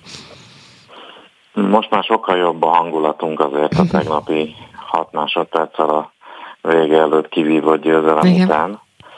Ugyanakkor pont az az a győzelem, ami lehetséges, hogy semmit sem fog érni kedden, amikor majd az utolsó csoportkört lebonyolítják, és a magyar válogatott Izland ellen játszik, és még ha nyer is, akkor sem biztos, hogy tovább jut, hogyha a másik mérkőzésen Hollandia megveri Portugáliát is. Uh-huh. Egy ilyen egészen furcsa hangulat lehet a 20 ezeres uh, csarnokban, hogy vérrel, verejtékkel uh-huh. legyőztük Izlandot, de lehetséges, hogy ez semmit sem ér, hogyha a hollandok is nyernek. Már előre is írtózom az ilyen típusú meccsektől, mert a maga a sport azt szokta mondani, mutatni, hogyha van egy győzelem, akkor annak örüljünk. Hát itt ilyen fogszívással kell nagyjából majd örülni ennek, és aggódva nézni az utolsó meccset, ami majd eldől a sorsunk. Hiába nyerünk 7 óra 40-kor, és leszünk boldogok Izland ellen, hogyha 22 óra 5 perckor Hollandia megverte Portugáliát. Beszéljünk egy picit magáról az eseményről, mert nagyon nagy vízhangja volt. Ugye Nagy László azt mondta, hogy a magyar kézilabdásás történetének legnagyobb eseményéről van szó, nagyon-nagyon régen, vagy is tudom, már két-két és fél éve zajlanak az előkészületek, és sok visszajelzés volt, meg, meg voltak kritikák is, aztán majd arról is beszéljünk. Most hogy látod, milyen a, a hangulat, a visszajelzés ezzel kapcsolatban? Maga a szervezés, rendezés ez egy eléggé furcsa helyzet ilyenkor, hiszen nem szoktuk azt meg, hogy maxban kell bent drukkolni, szurkolni, testidegen dolog ez. Uh-huh. Hogy nincs mindenkin maszk, azt hiszem, hogy ez egy bekalkulálható dolog volt, bár nagyon sokszor elmondják, hogy vegyen föl mindenki FFP2-t, mert a könyöké jön ki, az valószínűleg Persze. az összes drukkernek, de ez ilyen. Ha már azt a döntést hozta az ország, hogy be lehet menni, akkor nincs mit tenni. Valahogy a, alkalmazkodni kell a jelenlegi körülményekhez. Hogy a nyolc közé, tehát ja, beszéljünk akkor az elvárás Igen. helyzetéről. Hogy ez egy irreális-e, hogy a nyolc közé jussunk be, vagy sem, ezt nagyon nehéz eldönteni előre. Különösen a, a egy járványhelyzetben, amikor bármikor eshetnek ki játékosok. Bár épp a magyar válogatottól nem a Covid vagy a koronavírus miatt esett ki a legjobb játékos, Bánhidi Bence, hanem épp egy szerencsétlen mozdulat miatt. Nem lehet azt mondani, hogy a nyolc az ilyen illúzió lett volna. Uh-huh. Ugyanakkor az első meccs tapasztalatai alapján azt kell mondani, hogy most a nyolctól messze vagyunk de ez egy nagyon hosszú torna, folyamatosan jöhetnek uh, új impulzusok, amik fel... De minthogyha már úgy letettél volna erről, tehát így ilyen értelemben ez, minthogyha ez a hajó már elment? Jól értem? Nem, nem, de nem. is. Uh, tehát inkább pont az a, tehát amikor kikapunk, akkor nem lehetünk boldogok. Különösen, amikor Hollandiától kapunk ki, attól az országtól, ahol nem igazán tudjuk, hogy van egyáltalán bajnokság nem igazán tudjuk, hogy ez a holland bajnokság milyen színvonalú. Azt látjuk, hogy ők elindítottak egy programot, és abból folyamatosan jönnek ki a játékosok. Nem ismerjük, hogy van-e holland TAO, de hogy nem nincs. Ezt csak zárójelben uh-huh. mondtam gyorsan. Uh-huh. Míg Magyarország pedig ettől várta a megváltást, hogy majd itt a társasági adó kedvezmény az beindítja a sportot, és majd futószalagon jönnek a játékosok. Hát eddig azt nem látjuk, hogy olyan nagyon futószalagon jönnének. Van egy-két jó játékosunk, ugyanakkor ilyen tömegtermelésbe, elnézést a kifejezésért, hát abban nem fordult át egyetlen magyar sportág sem, és tíz évvel ezelőtt, amikor megálmodták ezt a rendszert, azt gondolom, hogy nem hiszem, legalábbis a jelen állás szerint ennél sokkal többre vártunk, vágytunk, uh-huh. Mi? míg a hollandok tök nyugiban elindítottak egy programot, megelőztek, a portugáloknál szintén volt egy program, ők uh-huh. is megelőztek, még, még egy, ha a tegnapi eredmény nem is ezt mutatja. Még egy gyors kérdés a végére, ami most ö, aktuális, hogy ugye a Német Kézi Szövetségnek az igazgatója eléggé beleszállta a magyar ö, szervezésbe, ugye kritizálta azt, hogy nem elég szigorúak a járványügyi ö, szabályok, azt mondta, hogy nagyon örül, hogy ö, most még Pozsonyban játszanak, vagy játszottak. Ez, ez, a, ez a fajta kritizálás, vagy ezek fajta hangulat, ez mennyire ö, jellemző, vagy mennyire ö, viszi rá hangulatát az eseményre? Itt nem lehet ezt észrevenni. Én mhm. azt gondolom, hogy akik itt játszanak Pesten, vagy a, akár Szegeden, ők örülnek annak, hogy vannak nézők. A németek egy olyan felállásból indulnak ki, hogyha a Kiel vagy a Flensburg az ő két nagy csapatuk, de akár a Füchse Berlint is mondhatnám, ha ők tudnak 10%-os, 25%-os kapacitás mellett játszani kint, akkor itt ezt miért nem lehetne? Féltik a játékosaikat. Nagyon egyszerű ennek a magyarázata, és még így is elkapta a koronavírust egy játékosuk a pozsonyi csoportban. Mm. Hát abba bele sem merünk gondolni, hogyha ezt nálunk kapta volna el, hogy akkor miket mondhattak volna. Uh-huh. Nagyon vegyes ennek a megítélés az EHF részéről is. Ők sem tudják, hogy mi a jó buborékban, de hát hogy néz ki egy kézilabda meccs néző nélkül. Hát igen, meglátjuk, hogy hogyan alakul. Nagyon-nagyon szépen köszönöm, és persze drukkolunk. Köszönöm szépen, Ágas. Más nem tehetünk. köszönöm szépen, szép napot, szervusz. Szép napot, sziasztok. Aktuál. Friss hírek, információk, beszélgetések. A Spirit FM reggeli műsora. Indítsa velünk a napot, hogy képben legyen. A mikrofonnál Lampi Ágnes. Alexander Vucic szerb elnök szerint Ausztrália saját magát járatta le azzal, hogy visszavonta a címvédő és világelső teniszező Novak Djokovic vízumát, és kiutasította őt az országból. Nadal a CNN-nek azt mondta, a tetteinknek következményei vannak, és meglátása szerint egy olyan nagy befolyással bíró sztár, mint Djokovic felelősségteljesen kellene, hogy viselkedjen a nyilvánosság előtt. Takács Áront, a Tribün műsor vezetőjét kérdezzük. Így van, szia Áron, jó reggelt! Jó reggel, sziasztok! Na, mit gondolsz erről a Nadáli kijelentésről? Aztán majd beszélünk a politikai szálakról is, de azért kezdjük a sporttal, hogy Jokovics szerinted felelősség teljesen viselkedett, vagy, vagy ennek pont az ellenkező? Szóval próbáljuk most már utólag érte, érte hát hogy értékelni azt, ami vele történt. Hát ugye azért nagyon sok teniszező kifejtette azzal kapcsolatban a véleményét, hogy Jokivicsal való elbánásmód nem feltétlen volt tisztességes, akár velük szemben sem. Ugye Rafael Nadal is azt mondta, hogy mindenkire ugyanazok a szabályok vonatkoznak, és a magyar teniszező Fucsovics is azon a véleményem volt, hogy attól, hogy ő a világ első, ő most az első számú arca a teniszsportnak, ugyanazok a szabályok vonatkoznak, és azért már hónapok óta tudják azt, hogy Ausztráliában csak úgy léphetnek pályára, hogyha be vannak oltva a játékosok, és ez mindenkire vonatkozik. De Djokovic arra hivatkozva, hogy december 16-án elkapta másodjára a koronavírust, így védett, így nem hajlandó beoltatni magát, és fog tudni majd játszani a, a, a, a tornán, és hát elméletileg a teniszszövetség e, erre engedélyt is adott neki, így engedélyezték a vízumát, de máshogy gondolkodott a kormány, és ebbe lett egy másfél hetes komoly procedúra, ami azért egész teniszszövetségre, magára a sportágra és Gyokovicsra is nagyon rossz vetett. Ráadásul ugye azért voltak itt plusz történetek, ugye amikor a, a külön engedély már önmagában ugye óriási felháborodást váltott ki Ausztráliában, ahol mondjuk el, hogy tényleg nagyon szigorú szabályai vannak, vagy nagyon szigorú szabályok vonatkoznak az oltatlanokra is, és aztán ugye volt ez a bizonyos másik történet, ami tovább növelte a tiltak, tiltakozás, hogy, a, hogy ugye kiderült, hogy nem vonult karanténba, már mint azután ugye, hogy pozitív lett a tesztje, hanem interjút adott egy lapnak, meg gyerekekkel találkozott egy nyilvános eseményen. Szóval ez önmagában ez az egész helyzet valahogy, valahogy nagyon rossz irányt vett minden szempontból, úgy tűnik.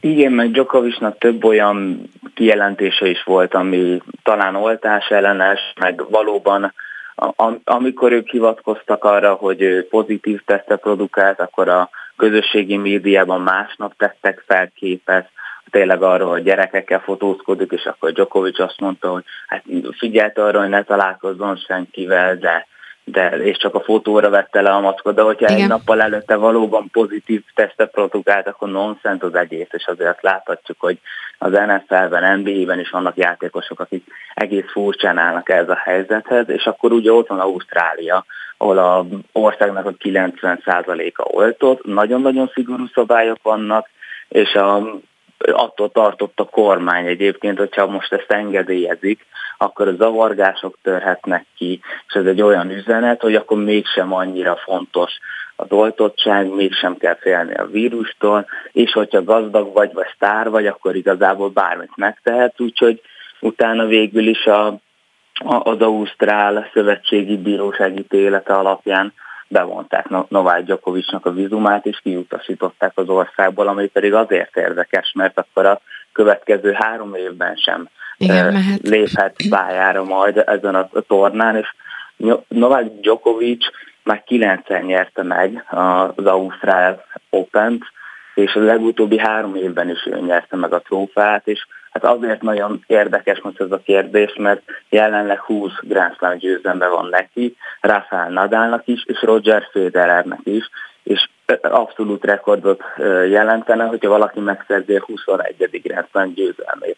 És valószínűleg az Ausztrál Tenisz Szövetség ezért is nagyon szerette volna, hogy itt legyen Novák Djokovic, mert esetleg összejön egy Nadal Djokovic döntő, akkor az egy történelmi pillanat lett volna, és mindenki azt az eseményt nézte volna. Úgyhogy lehet, hogy emiatt is volt mondjuk a kormány és a szövetség között egy másik hozzáállás, egy másik gondolkodás, de hát láthatjuk, hogy azért sokszor az egészségügyi helyzet a sokkal fontosabb, mint a biznisz, a show műsor, meg hogy minél több pénzt tudjunk szerezni egy sporteseményből. Uh-huh. Ugye Gyokovics a eseményre reagálva kiadott egy közleményt, azt írta ebben, hogy rendkívül csalódott, de ugye nem fog fellebbezni a döntés ellen, és reméli, hogy most már azzal, hogy ilyen formában lezárult az ügye, most már lehet a teniszre koncentrálni. Szerinted lehet, vagy ez még itt az egész, egész eseményre rányomja majd a bélyegét az, ami vele történt?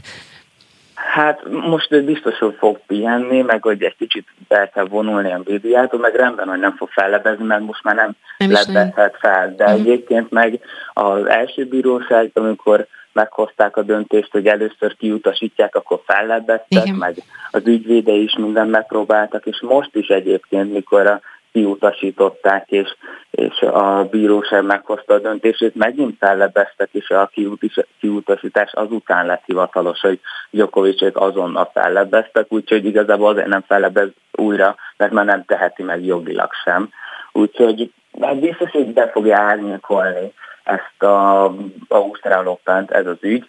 Ha esetleg Rafael Nadal megnyerné, bár az mondjuk kisebb meglepetés lenne, mert legutóbb 2009-ben nyert meg az Ausztrál és így, így lenne meg neki mondjuk a rekordot érő 21. Grand Slam győzelem, az akkor mindenki biztos mondhatná, vagy akár a szerb szurkolók, Novák Djokovicnak a szurkolói, hát persze, mert nem volt ott a, a világ első, úgyhogy hát ezek az események mindig raknak egy csillagot a, a, a, a, a trófa a győzelem mellé, úgy tűnik, hogy folyamatosan vannak ilyen események, ami miatt nem tud teljes mértékben zavartalanul levenni egyes sportesemény. Egyébként, ha már ezt említette, csak egy fél mondatot beszéljünk a politikáról is, hogy te ezt hogy látod, hogy ez mennyire jó, hogy mondjuk a teniszhez kötődik. Ugye itt a szerb elnök is ö, megszólalt az ügyben, azt mondta, hogy soha nem látott mértékű zaklatás, Ausztrália saját magát járatja le. Csak arra célzok, hogy, hogy tulajdonképpen itt egy picit átkerült ez a történet a politika szintjére is.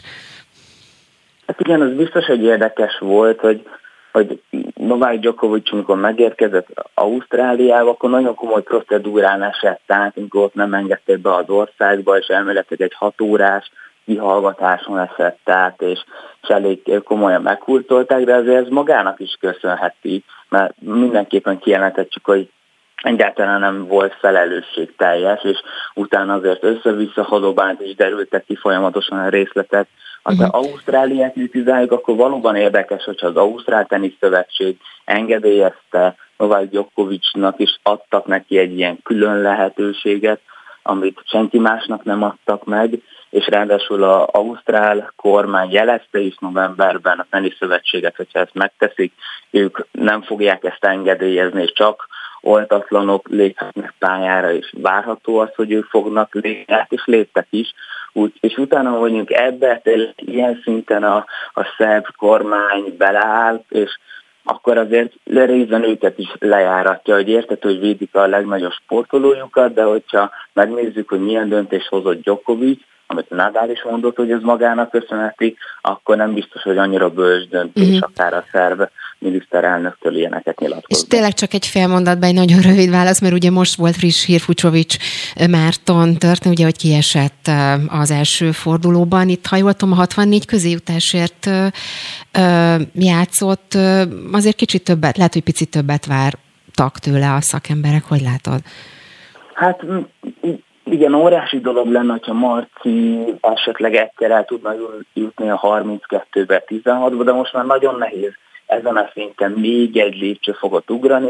Ő az elmúlt egy-két évben mindenképpen tudott szintet lépni, és nagyon várjuk a nagy kiugró teljesítményt, mm-hmm. de ez az, amit nagyon-nagyon nehéz ezt meglépni. Bízunk benne, hogy a következő években meg fogja e, ezt tudni tenni, de talán a karrierje legnehezebb lépése jön, hogy egy nagyon nagy kiugró teljesítményt tudjon nyújtani, de így is óriási dolog, a, a, hogy amilyen szintre el tudott érni az elmúlt években. Takács Áron tribű műsorvezetőjének köszönöm, szép napot, szervusz!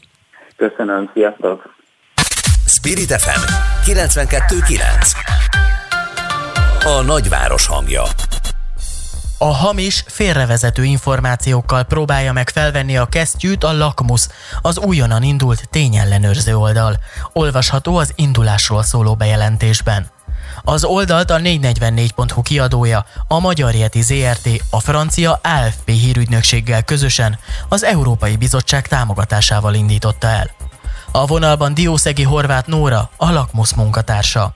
Így van, jó reggelt kívánok, szervusz! Jó reggelt! Na hát nagyon klassz ez a kezdeményezés, akkor beszéljünk a részletekről, hogy hogyan, hogyan álltok neki, mert azért ez egy nagyon nagy kihívás, és akkor még szerintem finoman fogalmaztam, hogy ezeket az úgymond hamis félrevezető információkat megtaláljátok. Szóval hogyan fog ez konkrétan a mindennapokban működni? Hú, hát először is köszönöm szépen a, az érdeklődést. Valóban ez egy nagyon nagy munka, és mi is nagyon sokat gondolkodtunk azon, amikor elkezdtünk foglalkozni ezzel a projekttel, hogy hogyan, hogyan lehet egyáltalán neki kezdeni, mi számít információnak, mi a tény, mi az, ami, ami, amivel nekünk érdemes foglalkozni. Azt szerintem fontos leszögezni rögtön az elején, hogy mi tényleg csak és kizárólag olyan kijelentésekkel foglalkozunk, amiknek van megfogható alapja. Tehát véleményekkel például nem foglalkozunk. Nem foglalkozunk olyasmivel, ami, ami, amilyen légből kapott, és, és, és nincsen, nincsen mögötte valódi tény, csak olyasmi, olyasmit vizsgálunk, ami konkrét állítás, és akár tudjuk cáfolni, tehát tételesen be tudjuk bizonyítani, hogy, hogy egy állítás hamis, vagy azt tudjuk rá mondani, hogy, hogy igen, megnéztük, és a rendelkezésünkre álló adatok alapján ez a kijelentés igaz. Uh-huh.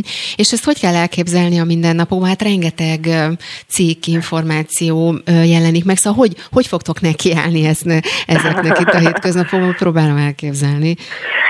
Igen, hát ez egy másik nagyon fontos része volt az előkészítő munkánknak, hogy meghatározzuk azt, hogy mi az, amivel egyáltalán foglalkozni fogunk. Ezt egyébként le is fektettük, igyekszünk a létező legtranszparensebben működni, tehát el lehet olvasni azt, hogy, hogy mi, mi milyen elvek alapján dolgozunk a honlapunkon, a lakmus.hu.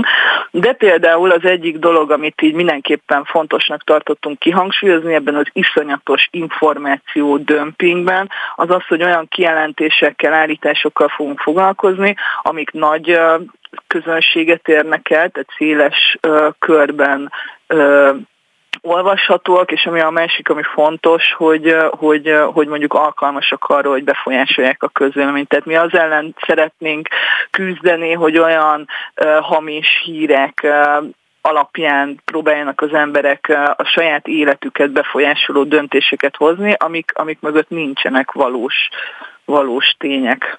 Uh-huh. Ugye arról is beszéltetek itt korábban, hogy az oldal nem akarja megmondani, hogy ki mit gondoljon, vagy miben higgyen, milyen döntéseket hozzanak, viszont nagyon-nagyon szeretnétek segíteni minél több emberben, embernek, hogy ugye megbízható, ellenőrzött információk legyenek. Van arra bármilyen rálátásotok, vagy egyáltalán, hát hogy mondjam, számítás, hogy mennyi lehet az a megjelenő hírek közül, ami, ami ebbe a kategóriába be, belefér, hogy mondjuk fake news, vagy álhír, vagy félig igaz információ?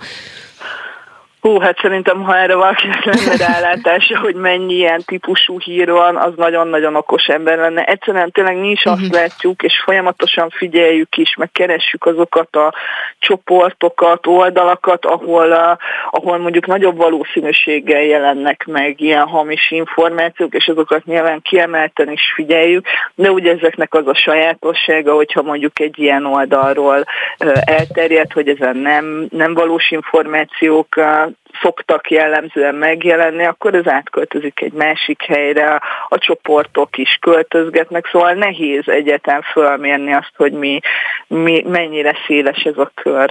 Uh-huh. Hát az biztos, hogy nem fogtok unatkozni. Hát sok sikert kívánok hozzá. Diószegi Horváth Nóra lakmusz.hu munkatársával beszélgettünk. Szép napot, köszönöm szépen, Köszönöm Szervusz. szépen, köszönöm ja. viszont Böngésző. Mivel foglalkoznak a vezető internetes portálok? Hogyan találnak egyes híreket? Mire kattintanak a legtöbben? Böngésző. A Spirit FM reggeli műsorának online lapszemléje. Címlapsztorik, értekezések, izgalmas információk. Böngésző. Így van, bele is vágunk a mai online lapszemlébe, lapszemlébe a szerkesztő Nagy Teodóra ült be a stúdióba, és szerintem elnézte, hogy milyen hírek, infók jelentek meg ma reggel.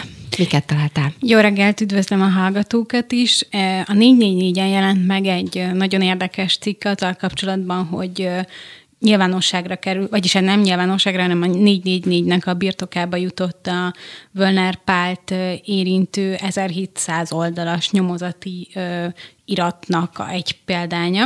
És ebben olyan dolgok derültek ki, hogy a, vagy hát a gyanú alapján, hogy a végrehajtók elnöke egyetemi vizsgákat intézett Völner Pál rokonának és Rogán Antal kabinetfőnökének, hogy az irat alapján, a nyomozati irat alapján például tehát a Pécsi, itt azt mondják, hogy a Pécsi Tudományegyetemen volt érintett uh-huh. ebbe a, a kérdésbe, ugyanis a, a Sál György Pécsen polgári jogot tanít és, és akkor ez alapján lehet következtetni, hogy miért gyanúsítják azzal, vagy milyen tárgynál gyanúsítják azzal, hogy vizsga elintézésre került a sor. Olyan kíváncsi lennék, hogy történik egy ilyen vizsga elintézés, nem? Tehát, hogy gyakorlatban ez, ez hogy zajlik? Hát olyan nagy fantázia nekem ehhez, ehhez Ja, te simán el tudod képzelni, hogy hogy megy? Nem, nem az, hogy simán el tudom képzelni, csak így, így arra, arra gondolok, hogy ha valaki ilyen, hát neki van egy pozíciója, hogy ott tanít, akkor valószínűleg vizsgáztat is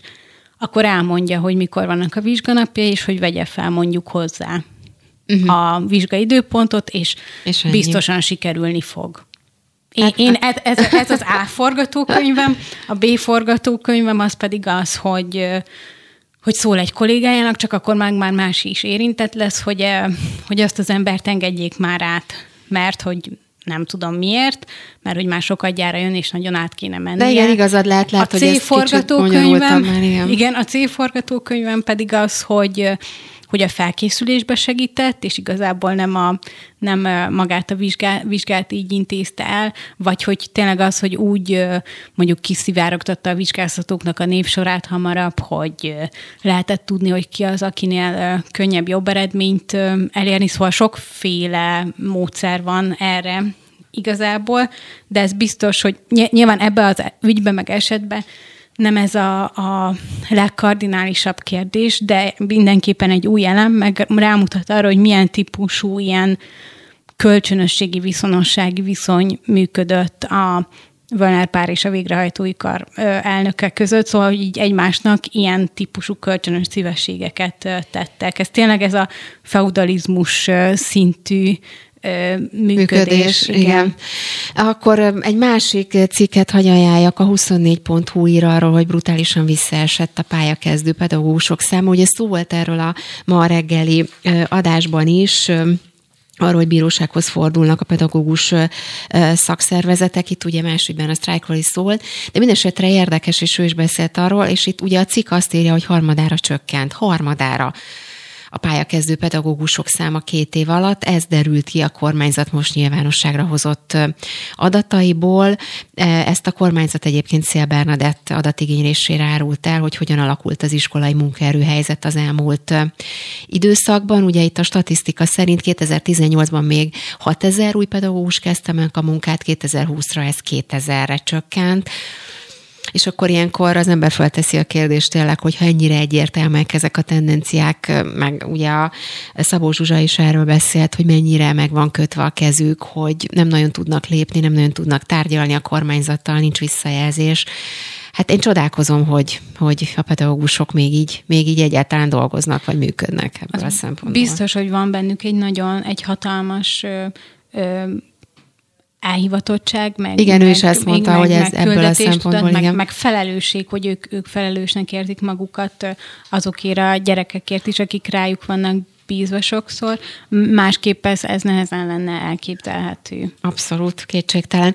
Találtam még valamit esetleg? Igen, a Telexen még van egy, egy cikk, ami azzal foglalkozik, hogy, hogy igazából Romániából, vagy Románia magyar lakta településeiről hányan járnak át a határmenti területekre, és hányan középiskolába, és hányan mennek vissza a, a, úgymond az ő anyaországukba, és így statisztikailag, hogy százan, ha szá, százan visszamennek, ezren maradnak itt, szóval so, sokkal nagyobb uh-huh. többség megy vissza, mint marad, és akkor ebből az, a, a, egy olyasmi következtetés jön ki, hogy igazából a, a magyar kisebbség Romániából Magyarországra jön át és már itt képzel el új életet, nem megy vissza uh-huh. a, a szülőföldjére. Hát érdekesek, meg hát kíváncsi vagyok, hogy a választás szempontjából Igen. is mindez mennyire számít, Igen. vagy nem. Köszönöm szépen Nagy Teodorának a friss híreket, információkat, és hát szaladunk is tovább, mert közben itt nagy mozgás van a stúdióban, mert hogy Hadabás Bernadett is bejött, és te leszel akkor a bistróban, így van, 9 így órától. Hát kíváncsian Sziasztok. várjuk. Szia, jó reggelt! Milyen? Igen, ma Robit hiányolni ma? kell a hallgatóknak, hiányolniuk kell, de holnap Robi, nem, holnap Robi visszajön, így van, ő lesz. Na, figyeljetek, hozok témát. Azt mondja, hogy kiválasztották a Highlight of Hungary 50 jelöltjét, úgyhogy Trunk Tomi lesz itt a vendégünk, uh-huh. mert hogy ő az egyik nagykövet például.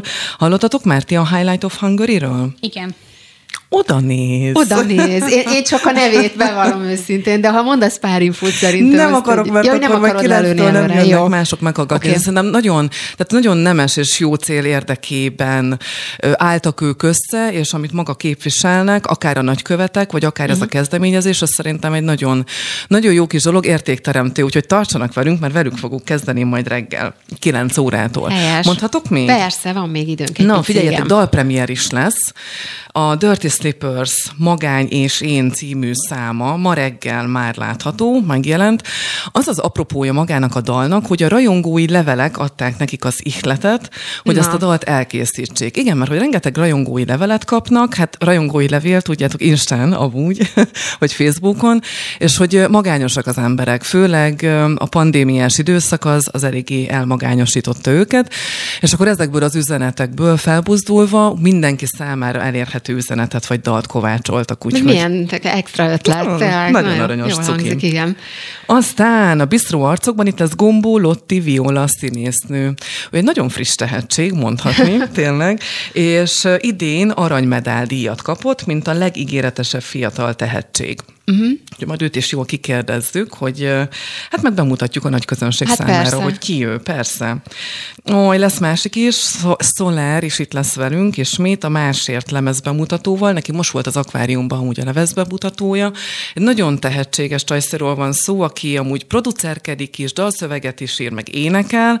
De nagyon kíváncsi leszek, hogy majd mit mond a dal, vagy a, a jobban mondva a lemez bemutató kapcsán, meg hogy mi a terveik, ő amúgy külföldön is él, de végül úgy döntött, hogy Magyarországon ver most, legalábbis egy időre gyökereket.